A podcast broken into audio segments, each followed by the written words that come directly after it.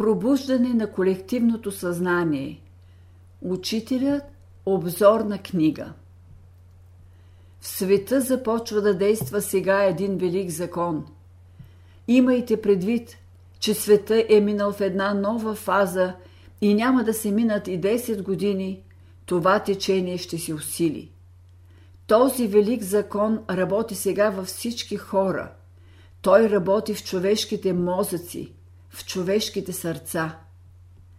Човечеството до сега е живяло в колективното подсъзнание като животните, а от сега цялото човечество минава в колективното съзнание, т.е. хората започват да съзнават, че те са нужни един за друг. До сега всеки човек е живял сам за себе си, всеки е търсил за себе си спасение, а сега в цялото човечество има един вътрешен потик да се подобри общото състояние.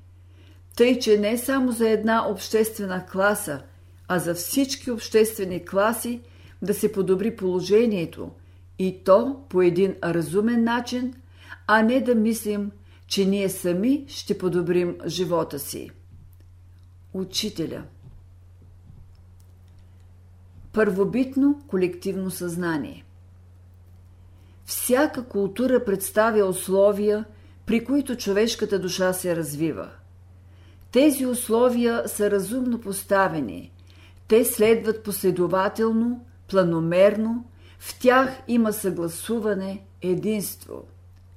Един велик божествен план се прилага в живота. Когато говорим за развитието на живота – подразбираме пробуждане на съзнанието. В такъв случай разглеждаме живота не от становището на едно същество, а от гледището на този план на великото разумно начало. Когато пролета настъпва, слънцето започва да се повдига, топлината се усилва, денят става по-голям. Аналогичен процес се наблюдава и в съзнанието, когато настъпва нова култура – Онова, което става в природата, става и в човека, в човешката душа, в човешкото съзнание. Съвременната култура на бялата раса завършва своята задача и изпълва своето предназначение. Нейните постижения, както и придобивките на всички минали култури, са богатство. Те ще влязат като условия в идващата нова култура – чието признаци вече се чувстват. Учителя благовества днес тази култура на цялото човечество. Тя има своята програма, своите задачи. Сравнена с сегашната, тя ще бъде култура на истинско братство. Нейните задачи учителя очертава така.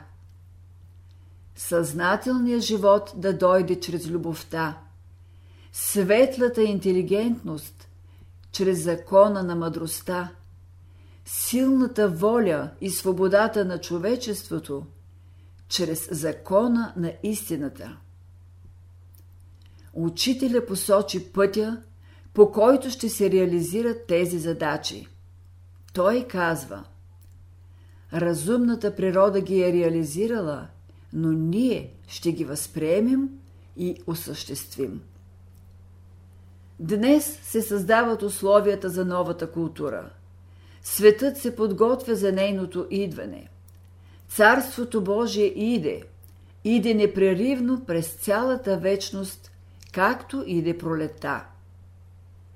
Преди да се спрем по-подробно върху трите основни принципа на новата култура – любовта, мъдростта и истината, ще хвърлим светлина върху някои процеси в развитието на съзнанието – за да ни стане ясно настоящето и за да очертаем бъдещето, което иде. Например, ако сравним човека от първобитното общество и съвременния човек, ще намерим голяма разлика в съзнанието.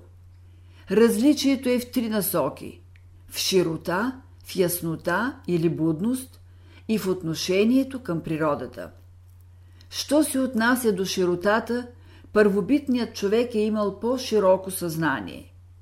Своето съзнание той е смятал като едно всички членове на групата или племето, към което е принадлежал, възоснова на кръвното родство, а всички други хора са били вън от кръга на неговото колективно съзнание. Те са били същества, чужди за него. Ето защо в първобитното общество е имало племенни връжди и войни. Това усещане за единство с членовете на племето е било повече несъзнателно или полусъзнателно. Такова съзнание се нарича племенно, групово или първобитно колективно съзнание. Съзнанието на първобитния човек е било неясно, мъгляво, нямало е онази будност и яснота, която има съзнанието на съвременния човек. Такова е било, например, съзнанието на човека от леморийската раса. Той е нямал самосъзнание, не е могъл да казва на себе си «аз», смятал се е като част от племето, към което е принадлежал, както една капка се губи в чаша с вода. В следващата атлантската раса се появява началото на личното съзнание. То се характеризира с определене на отношенията с други хора и околната среда по свой вкус. Постепенното развитие на личното съзнание става за сметка на колективното подсъзнание или широтата, която започва да намалява. Установяването на специфични отношения предполага началото на известен вътрешен критерий. Така в тази раса се забелязват наченки в развитието на умствените способности. Първият проблясък на ума, който внася яснота и будност в съзнанието. От изложеното е явно, че двете качества на съзнанието – широта и яснота – се развиват в противоположни посоки. Широтата намалява и с нейното намаление се усилва яснотата или будността на съзнанието. Степента на съзнанието винаги се отразява и върху економическия бит на племето или рода. Ето защо това първобитно колективно съзнание е вървяло ръка за ръка с колективната собственост. Човек като индивидуалност е бил обезличен. Племенният дух е обхващал и ръководил всички членове на племето като един колектив. Не е могло да става въпрос за стремеж към индивидуална свобода. У човека не е имало усет, купнеш към свобода, оценка на свободата като най-скъпия дар на човешката душа. Личният живот не е съществувал като нещо ярко изразено – Отделният човек е бил така обезличен, както клетките в организма или както отделните индивиди в един мравуняк или кошер. По отношение третото качество на съзнанието, а именно отношението на човека към природата, за човека на атлантската раса цялата природа е била одухотворена, жива.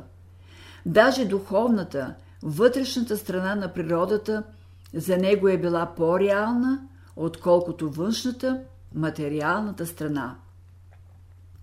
След атлантската започва развитието на бялата раса. Останки от лиморийската и атлантската раса има запазени и днес, но вече доста променени. Като останки от леморийската раса се сочат голяма част от негърските племена в Африка, Австралия и Тихоокеанските острови, а останки от атлантската раса са червенокожите в Америка, туранската и монголската раси в Азия.